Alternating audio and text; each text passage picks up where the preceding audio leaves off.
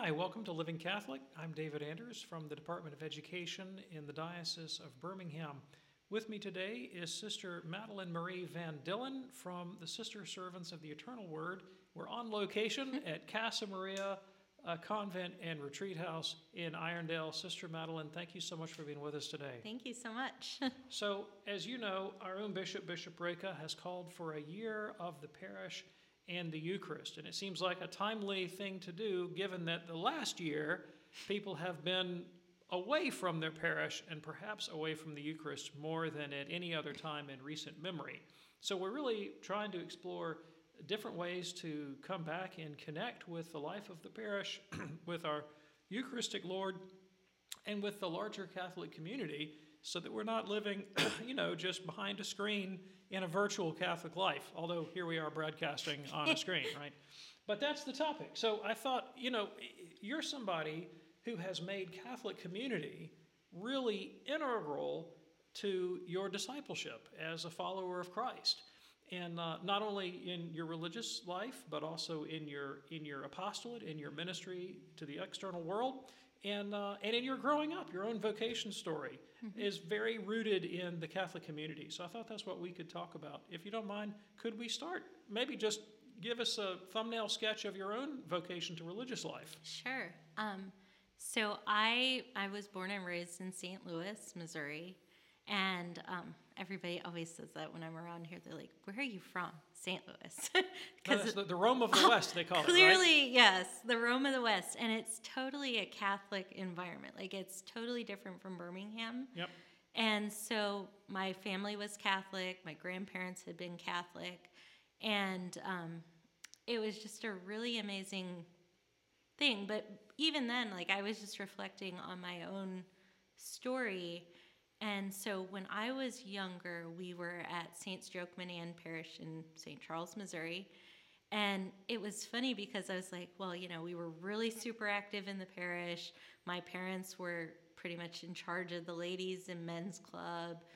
I went to the Catholic school. My sister and I played all of our sports for the parish teams. And so we were super, like, our whole life revolved around our parish, really, except the faith. like, like, That's and it's it's a unique thing because like that is though the roots of of my vocation too, especially at the Catholic school. And so, um, I really like we still had a few sisters at our school at that point. It was the early '80s into the '90s or the late '80s into the early '90s, but um, those sisters were just a beautiful example of Christ, especially our principal, um, Sister Jeanette. And so we had gotten, I, like, my first thoughts of like, you know, the the religious life is is a beautiful life. Were when I was in the first grade, and it wasn't like I'm to be a sister. Like some people are like, I knew when I was in first grade, but it was that first attraction, and um, because Sister Jeanette, like sometimes my dad would drop me off at school early because he had to go to work. And so she'd see me out there waiting. And so she'd take me into Mass with her, like really early.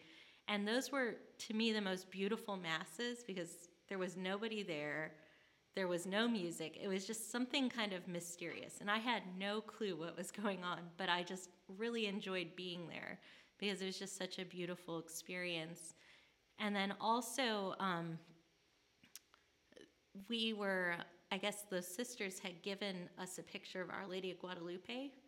And we had this sister come in, and she was telling about her own vocation story in like first grader language. Mm-hmm. And so she said that being a sister was like being like Mary. And so here was Mary, you know, who was beautiful. And then I was like, you know, I, I would like that. You know, I'd like to be like Mary. And then the other thing she said, which I think is really funny, is that she said, we get to wear whatever we want. and so I didn't know she was talking about not wearing a habit because I didn't know sisters wore habits. I was just thinking, you know, I had gone to public school for kindergarten and like I loved picking out my own outfits. And so being in Catholic school, it was like, I hate this uniform. And so I was like, this is the best of both worlds. Like you can be like Mary and you can wear whatever And you, you can want. wear whatever you want. and so like those are very, you know, that's that's how a sixth grade or a six year old's mind works sometimes. But it was I I've never forgotten that as kind of the first attraction. No, that's. I think you're probably the first person I've ever met who said her, her attraction to religious life was the, the hope of like a variety in one's wardrobe. yeah. Right. That it how'd that work out for you? well, obviously I don't have much variety. Right. So kind of ironic, but it was it spoke to my heart then. That's beautiful. So, what, what was it about the, the life and character of the sisters themselves that attracted you? Because you said you saw something Yeah. in their in their life itself, and you, that was It was it was just that they they were just so like I mean, I was taught so my my principal in grade school from first to sixth grade was a sister, and then my fifth grade teacher, who we always used to tease like we'd say, oh she's Sister Cruella, but really because she was Sister Luella, but she was actually a really like a really strong Catholic woman. And my sixth grade teacher was an elderly nun. My sixth grade math teacher was Sister Rosetta. And she was just the most caring soul like, I think I've ever been taught by. And then in high school, even, we had um, Sparkill Dominicans. So our librarian was was she's still alive, Sister Jean Margaret. She was really a great friend to me. And so I'm I'm the convent librarian now and I really think everything I learned I learned from Sister Jean Margaret. But and our principal's Sister Carolyn and she was just like she was somebody I could go to if I said, you know, this isn't quite right in our religion class. What do you think, Sister Carolyn? Or, you know, could we maybe do something like this? And and she always was there. And so it was just something kind of they were relatable. They were all older, but it was like they were they were real witnesses of religious life too. now. You said earlier that it, your your whole social life surrounded the parish, the school. You were inundated with Catholic things, and yet at some level, it hadn't really penetrated to your interior life. Right. So what what what made the change? When did when did you wake up to the transcendent that was all around you? So when I was in seventh grade, we changed parishes to St. Joe Cottleville. And at St. Joe, when so my parents had been super active at the other parish, and so they kind of were like, "Well, let's get involved." Maybe not to the extent we were involved, but um, so there was this ad in the bulletin to sell gift certificates, and so my mom's like, "I could do that," you know. You go once every other week, I think it was, and so it was the place where they sold the gift certificates was in our parish library. And so our parish library. You have a thing with libraries, don't you? yeah, I love libraries. so, anyways, so our parish library was run by this amazing couple named Steve and Angie Bennett. And the more we, because I would hang out there too, because I love libraries. and so um, Steve and Angie really, like, they just started talking to my mom. And, and I think it wasn't even, they didn't push anything either, but my mom just by being around them, and then they'd say, you know, maybe you should read this book or whatever. And so, like, Steve and Angie ended up, they were like running our devotional life of our parish. So they were in charge of First Friday Adoration. They were in charge of um, like perpetual help devotions. They led the rosary after Mass. And so they were really like the rock of our parish, which it was, and it was a quiet way too of leading. And so my mom, by by getting to know them and by me also, like because we'd spend time with them, and I mean they were just a real witness of of what a real Catholic life lived out is. So my mom started going that first Lent, she said, you know what, I'm going to go to daily Mass every single day during Lent. And so she did. And then that turned into, you know, let's pray the rosary, let's do. Let's do the Divine Mercy Novena. Let's do this. And then we had this one really good priest come. And so he started promoting um, enthronement of the Sacred Heart. So all of these families that were kind of like minded we'd go once a week, I think, to each family's house, and the priest would bless the house. We'd say a rosary all together, and then he'd do the enthronement, and then we would, um, you know, have like a little fellowship time with each other. And so that really instilled in me that love of the rosary, especially. And so as as my mom and I, like I would say, especially the two of us together, like we started doing things, and and it wasn't like I was always willing, like because I was a teenager also. And so she would sometimes say, "Let's go to a Life in the Spirit seminar." It's like, I don't want to go to a Life and Spirit seminar. She's like, I'll buy you a Slurpee. and I'm like, okay, I'll go. And so, which she'll probably hear this and say, yep, it's the Slurpees. But um, it was really those types of things really impacted me. And so at one point, because our parish didn't really do anything youth ministry wise. And so my mom really wanted me to get into like a good youth group. And so she said, you know, I, I guess she thought I want to get her into Life Teen. And so my thought was, I don't want to go to Life Teen. And so she had this plan one Sunday. It was like the first Sunday of Lent. She said, Let's redecorate your room today. You know, you can go and we'll go get all the stuff and then we can go to Mass in the evening. So I was like, Okay, I'll go. And so the priest at the time was Father Mark Bazada, and he was giving this he said it was the first homily in a series that he was going to do all that. I'm like, you know, I like that first one. I'll go next week. And then we'll go the next week. So, and then, so was this a this was a ruse, like to Yeah, bump, it was- to bump from morning mass to evening mass because she knew what was going to happen that night. exactly. Okay, so we've got Slurpees. We've got. We've got. my mother was a genius. She was tricky. She Yeah. was tricky. Well, you know, you said something fascinating to me. Like we started out, here you are, just inundated with Catholic stuff. Yeah. You're surrounded by Catholic everywhere. But what really began to change the life of your family was a friendship. It was, yes. And uh, and you know, a lot of times we think about evangelism in terms of well, what's the program we can put on in our Mm-hmm. parish? Can we buy this curriculum? Can we teach this class? Can we bring in this speaker?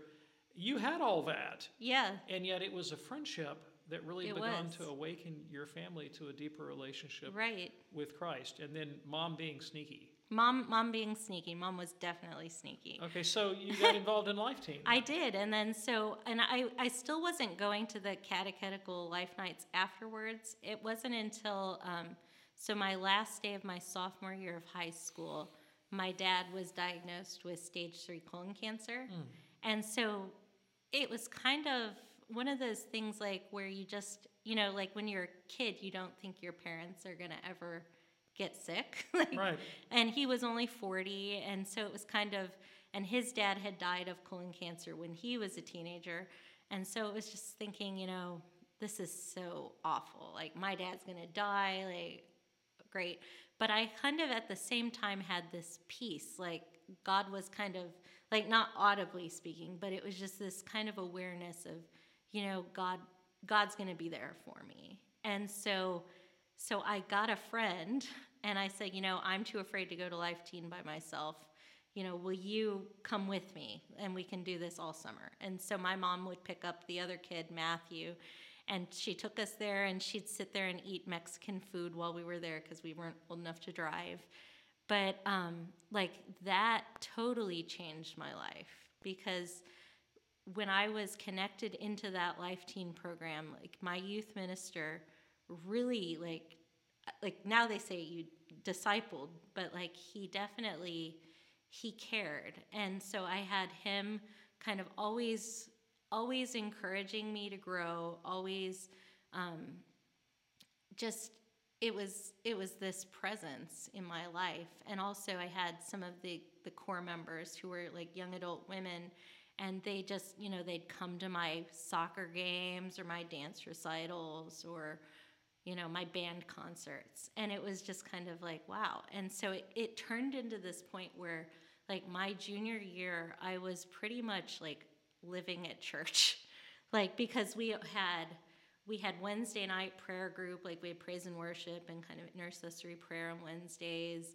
We did this group in the summer where we called it Holy Rollers, and we'd go to a park every afternoon and we would rollerblade and pray the rosary.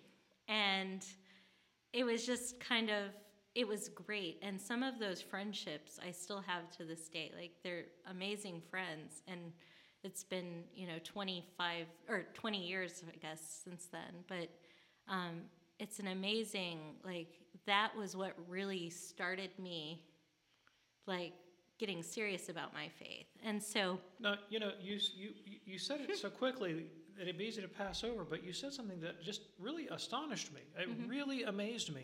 You were faced with an unbelievable tragedy, yeah an unimaginable tragedy. And yet, you said at that age, you had a profound sense that God would accompany you right through the greatest tragedy of your life at that point. mm-hmm. And then immediately, it, if, I, if I understand you, God did that by putting people in your life who could be the face of God's mercy to you when you needed it most. that's exactly right Like, That's that is really astonishing. Yeah, and it was almost immediate, like within that time. And and I don't even think like that they knew, like, you know, my dad was sick at that point, but it was just it was God gave that. Like it was totally from the hand of God. So looking back, I mean, do you feel like there's a there's a narrative of your life, Yeah. a story, and God is writing that story Mhm. to bring you where you are? Absolutely. Let's, let's move on to university life because I know you Mm-hmm. were deeply involved in a in a community of Catholics at the university that also contributed to your formation, right? Right. So I ended up um, because of Steve and Angie, that couple at um, at St. Joe Cottleville. I ended up hearing about Franciscan University of Steubenville, and so I was like, you know, this is where I want to go. At first, my mom's like, you should go there. I'm like, I don't want to go there. I ended up loving it. I went there, and it was it was the most amazing experience because everything was Catholic, like hmm. in the right way like because you know you go to history class it's it's catholic you have biology it's catholic. You know you have journalism you're reading the documents of the vatican about social communications. And so it was an amazing um, like the whole experience was immersed in the faith. And so i joined a household the roses of the immaculate heart. And it's i always say it's kind of like a mix between a charismatic prayer group and a sorority. But like those those other young women like we had we had time of prayer together we had times of fun together and we had like accountability small groups within our our bigger household and through that so i ended up i graduated with a degree in theology and french and then I went to grad school at Illinois State. So my actually my senior year of college, um, for my senior seminar with Dr. Regis Martin, we read um, Giussani, uh, Monsignor Giussani's um, The Risk of Education, and then we read Monsignor Albacete's book God at the Ritz. And I read these books, and I was like, this is amazing. Like, you know, the, it. I had gotten involved when I was in high school with the Missionaries of Charity teaching like Sunday school, and I did their summer camp. And so I really started having this experience of, you know, I want to give back to the faith, like give back to other people what I've received from mm, mm-hmm. also. So, like, and so I just said, you know, catechesis is really where my heart is at this point. Like, and especially reading it was like, you know, if I taught, like, I wouldn't want to just teach to, you know, impart information. Like, it would be like towards discipleship, towards them acting in freedom and responding to God. And so I didn't realize, like, at that point, communion liberation was something in America because Monsignor Giussani started communion liberation. And so I went to grad school for French literature at Illinois State. And um, it was one of those things like I was not prepared for how secular it was or narrowly focused or anything because I had never experienced like kind of what academics without God is. Yeah, and yeah. so so I had one professor who she was this smiley little petite woman and it's like what's your expertise she said wife abuse in 18th century literature Yep, that's i'm like really and then and there was another one and he's like i love surrealism it's all just made up and wonderful. and I'm like, okay, this is this is where we are. And and none of them were religious at all. Like one of them was a fallen away Catholic, but most of them were just atheists or they said they were agnostic. And how did that feel to you? How did you experience the curriculum? You know, having come from this rich Catholic worldview and education at Steubenville. I was, I was just like, oh my goodness, like how am I going to survive? Did it feel dry to you? Did it feel? It hollow? felt totally empty. Like my first, my first thought was, I don't want to become like this. If this is what like academia is, maybe I don't want to be a professor. Or, and and it was interesting because I started defining, like, I would talk to my French professor from Franciscan, and he's like, you know, find somebody that's an ally to you. And so I um, I was a TA to the classics professor who was Jewish, and I kind of started talking to her because she did believe in God, and so she was she was a great source of support too. And she's like, just find us Jews. Like that's so so my best professors in grad school, I started taking outside of the department. Like and and sometimes there were things that it was like, how did I end up here? Because I ended up in a class that was supposed to be about poetic forms and conventions, and it was all like lesbian feminist poetry. And I'm like, uh, This is not what I signed up for. like this is and so I, I pulled the, the professor who was Jewish out and I'm like, I don't think I can can even wrap my mind around this poetry. She's like, just show up here, try your best to listen, and I'll give you an A. and I'm like, okay, because it was past the drop point when it started yeah, shifting yeah, into that. Yeah. And then, um, so I just was like, okay, So did you ever take the degree? I did. I did did. finish it, and and it was it was actually very challenging to get that degree Now, at- because at, what point then did you begin to consider Catholic religious life? Well, so I ended up my first year there. I started kind of my parallel experience in grad school is that I picked it because one of my friends was the youth minister at the parish in town. And so I also was like kind of full time helping with the youth group. And so I was, I was While you're in grad school. while I was in grad school, like he was the youth minister. I was also, I was like, I guess you could say I was discipling a group of, of girls who were freshmen at the time. And what's really beautiful to see is like now they're in their 30s, this group, and they're all very faithful Catholics. So I feel like that was a worthwhile investment of my time. Absolutely. But also, so as I'm I'm sitting here and I've got, you know, this group of girls, I'm doing the youth the different youth group things. I'm like, this is meaningful. This other thing is not. Like one of these I thought was going to bring me happiness and is not. This is definitely here. And then also I was reading. Like so I had a theology degree, but I think at that point I had never really been forced to own my faith. Like it was always a part of my life, but never, I guess, you know, even as I was very close to the Lord, like, I guess I was never, um, like, it, it wasn't to that point where it had been tested ever. And so this was that first point. And so I started reading things because my professors would say, like, well, this is what Catholics. I'm like, no, that's not. And so then it turned it turned into like really deep questions about well what is grace and and so I started having to read things and so like I would I would answer them because I'm like this I'm like this is bringing me joy like to read about my faith to like really study God and so the more the more I kind of got into this the more it was kind of a you know what this is like this is what this is where I want to spend my life. yeah, this is what I want to do. Like, you know, I want to spend my life teaching the faith. And so, also in my first year of grad school, I was kind of talking to one of my household sisters, Jenny, and Ginny said, Have you ever looked into communion and liberation?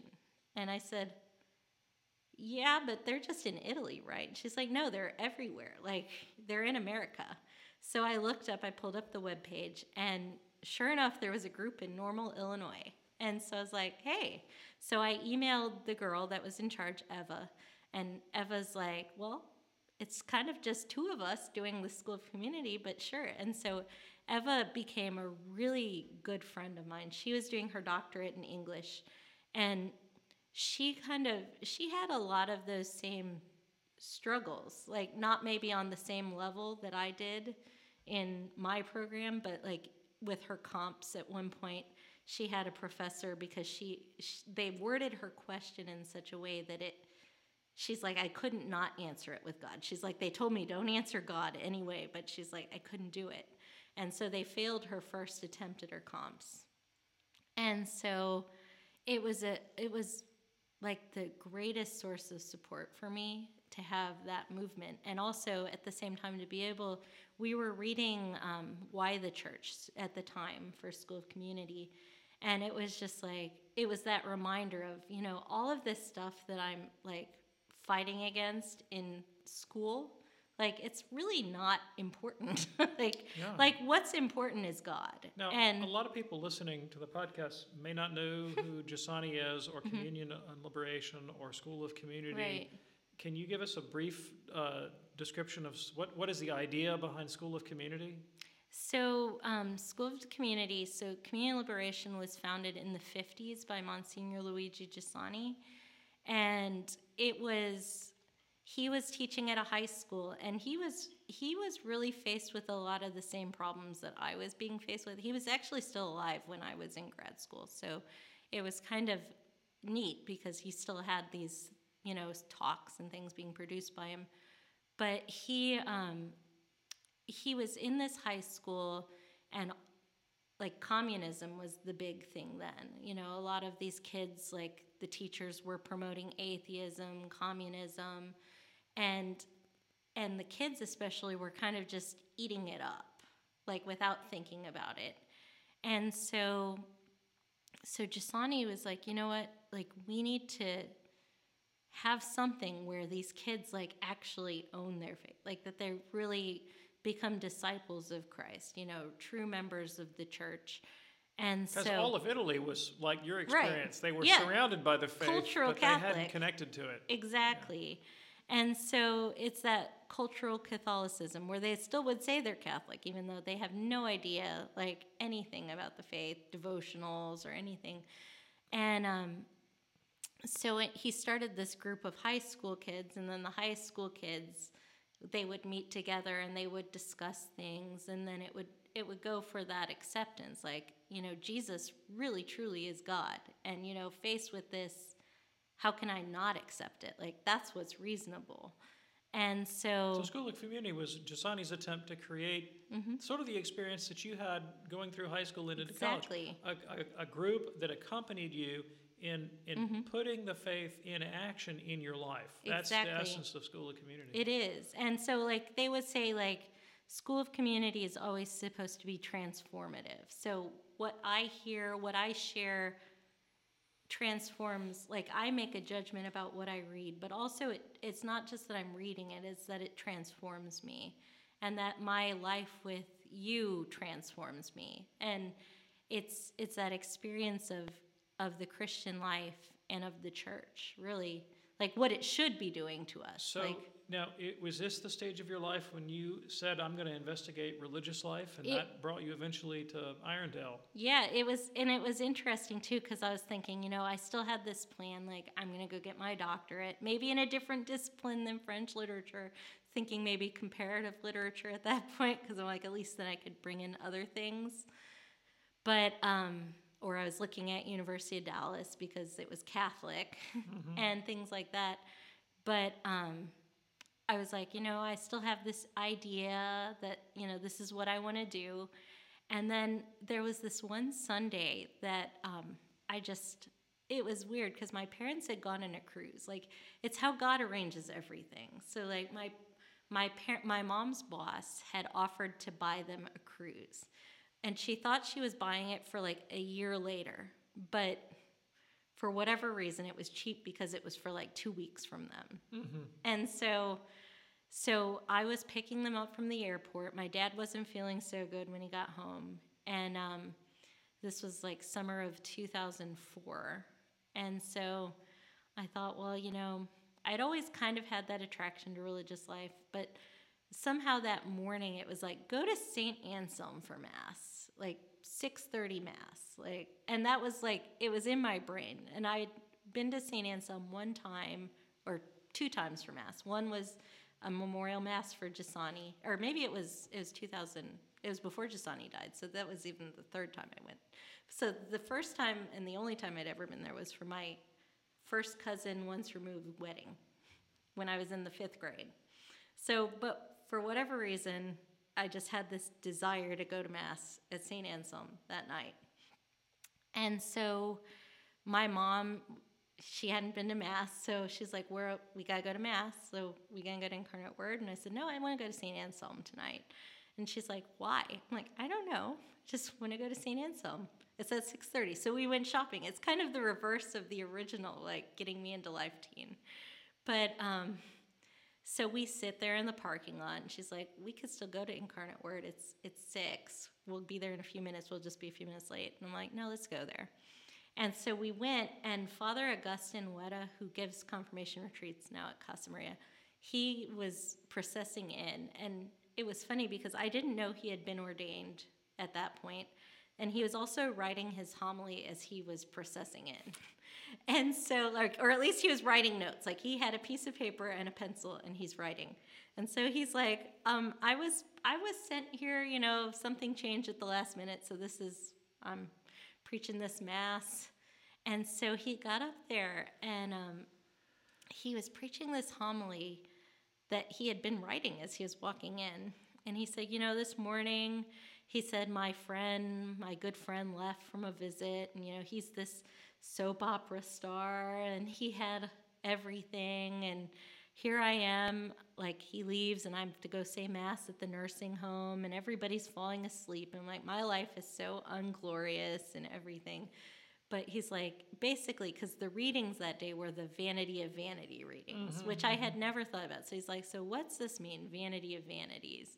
And so he was talking about how he had been going to grad school for classics, and then he became a monk because, you know, his, his reflection on his whole life after the experience of his friend visiting. And so he said, Well, so at the end, he's like, It's a beautiful life. So he said, So my prayer is that for anybody here that's not married or, because I was thinking of religious life and I didn't know how to tell my mom. And so she's like, If anybody is not married, you're going to be monks and nuns.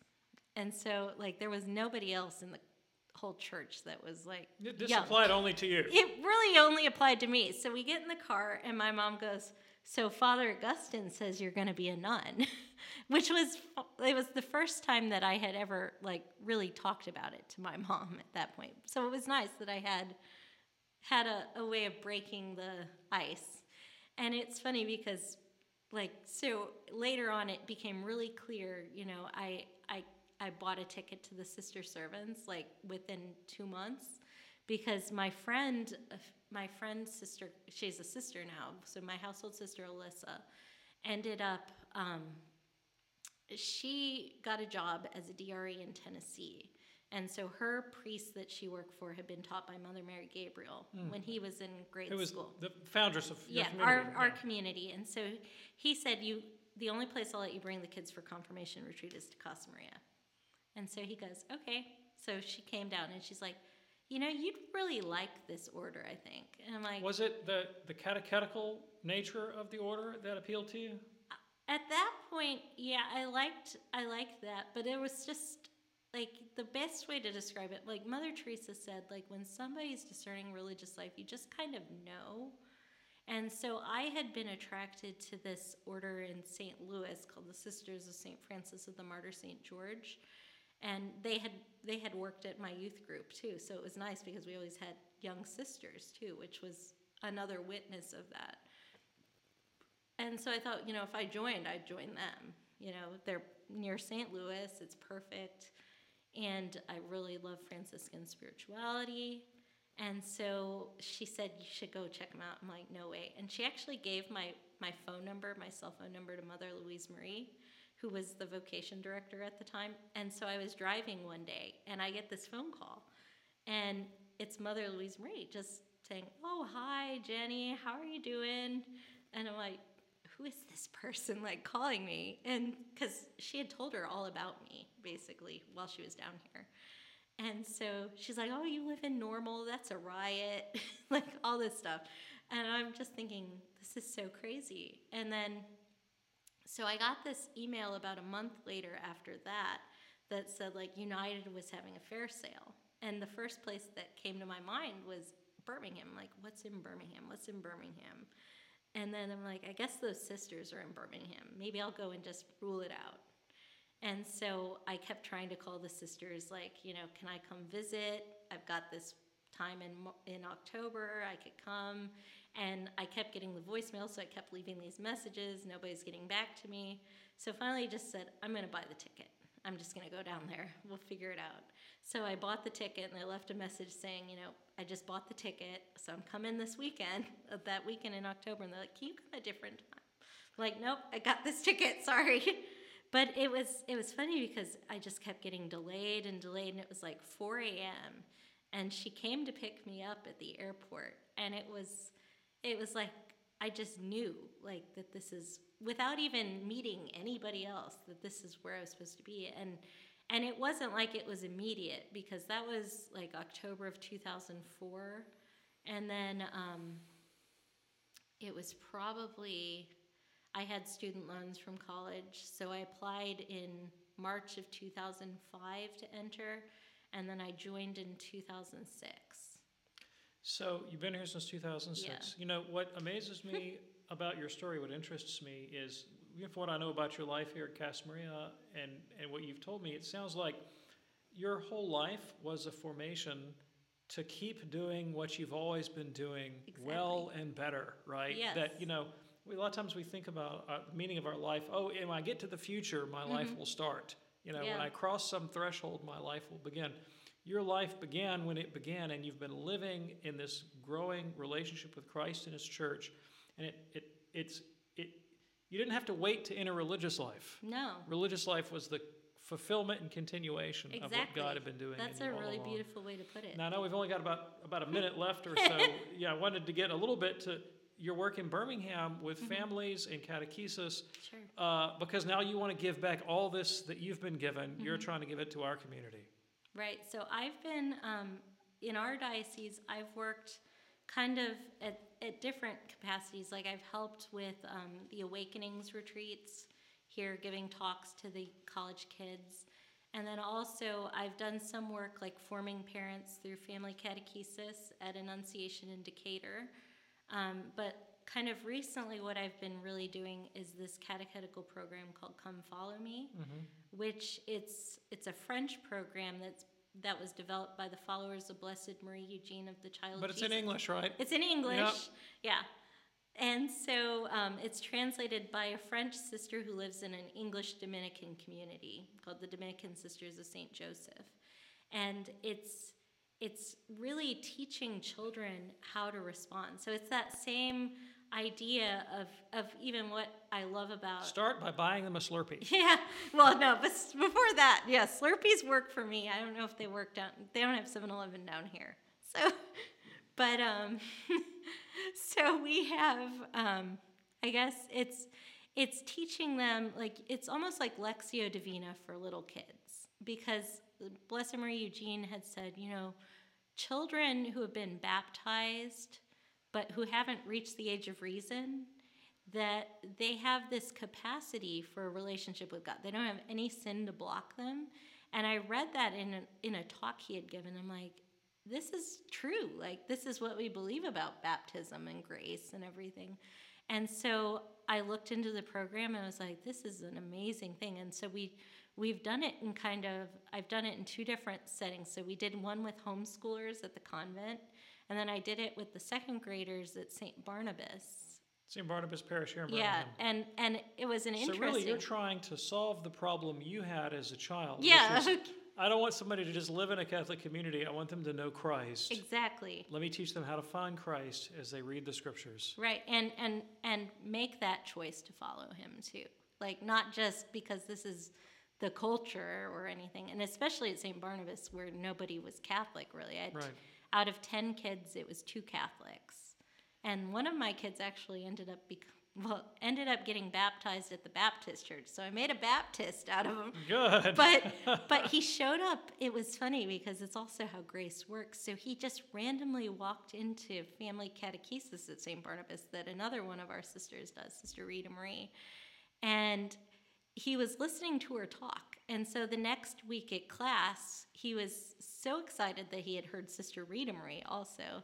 But he comes in and we were talking about Jesus and and the woman Mary who breaks the alabaster jar mm-hmm. on his mm-hmm. feet because she's been forgiven.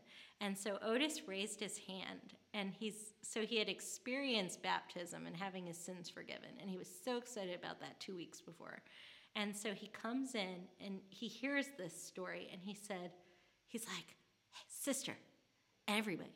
He's like, did you know that Catholics can be forgiven of their sins whenever they want. They just go to confession. Like, this is amazing. Like, he's like, they can just go and they can say they're sorry and they can be forgiven. Like, this is amazing. And so um, they had, the lesson had said, you know, you could have a priest there if the children are receiving confession.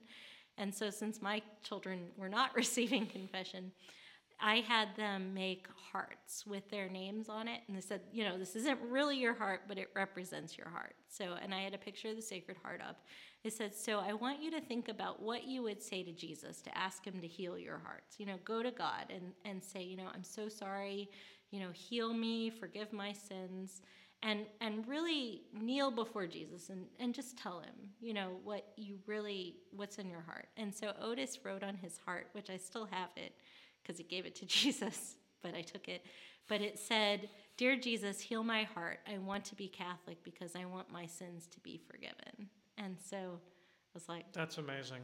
You know, like that's an amazing. G.K. Chesterton, the great British author, they asked him when he became Catholic, why did you become Catholic? And he said, well, to get rid of my sins. yeah. G.K. Chesterton and Otis have that in common. That's wonderful. Well, what would you, we're going to wrap up. So as we wrap up, what's the takeaway for people who are listening to the podcast?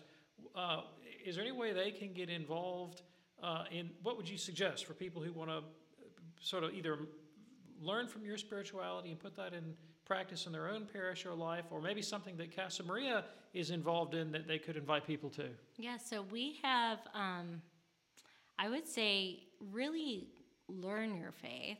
Like, take that time because it's really important. We're doing um, work with Christ Life too. And so I know that that's going on diocesan wide too, throughout the different parishes. And Christ Life is a really um, beautiful tool, like a group to learn, learn about Jesus and to kind of develop the faith and also to develop like that idea of discipleship and then it, it also forms you to go out and share that. Okay, too. so you'd encourage people so I'd say Christ Life is Christ a Life. Christ Life is a really good tool for that. But just to really, you know, be present, to like to avail yourselves of the sacraments, like receive them and read, you know, the librarian and me read always. But um, also you know, look for those opportunities to share your faith. Like it might be with people that you work with or people that you just run across because like especially for me as a sister it's really easy because people see me and they say oh you know this is what i'm thinking right now or whatever and you know i'm dealing with this how can you help me with this and so um, you know like that personal friendship goes a long way because that's been my whole life experience. I know it's beautiful. For my mother, like that was really what what got her into the faith. It's really what developed my faith. And and if, if people want to learn more about the ministry at Casa Maria and the Sister Servants, mm-hmm. where would they go to find out? We have sisterservants.org as our website, okay. and we have all of our retreats right now pretty much are live streamed also. So Fantastic. And they're free. Wonderful. so so people can get more of Sister exactly. Madeline Marie and all the sisters if they log on to Sister Servants. And a bunch of other good priests too. Fantastic. All yeah. right. Well, sister, this has been fantastic. Yeah. And uh, I really appreciate it. Thank you for joining us today. Thank you. Um, okay. Thanks for listening to Living Catholic. Uh, my producer has handed me the text. If you're looking for ways to get engaged in Christ's life, check out our contact. Um, Uh-oh. Oh, oh, well, Alex Kubik, right? And uh, this, the Office of Discipleship and Mission at the diocese. All right, in our next episode, I'm going to speak to Father Jonathan Howell to discuss how the parish is a family of families. If you enjoy our show, subscribe to us on YouTube or using your favorite podcast app. If you're listening to us on Apple Podcasts, leave us a rating or review. Finally, please recommend us to friends and family. We'd love to continue speaking with you in this special year focused on encountering Christ in our parish and in the Eucharist. Thank you. Thank you.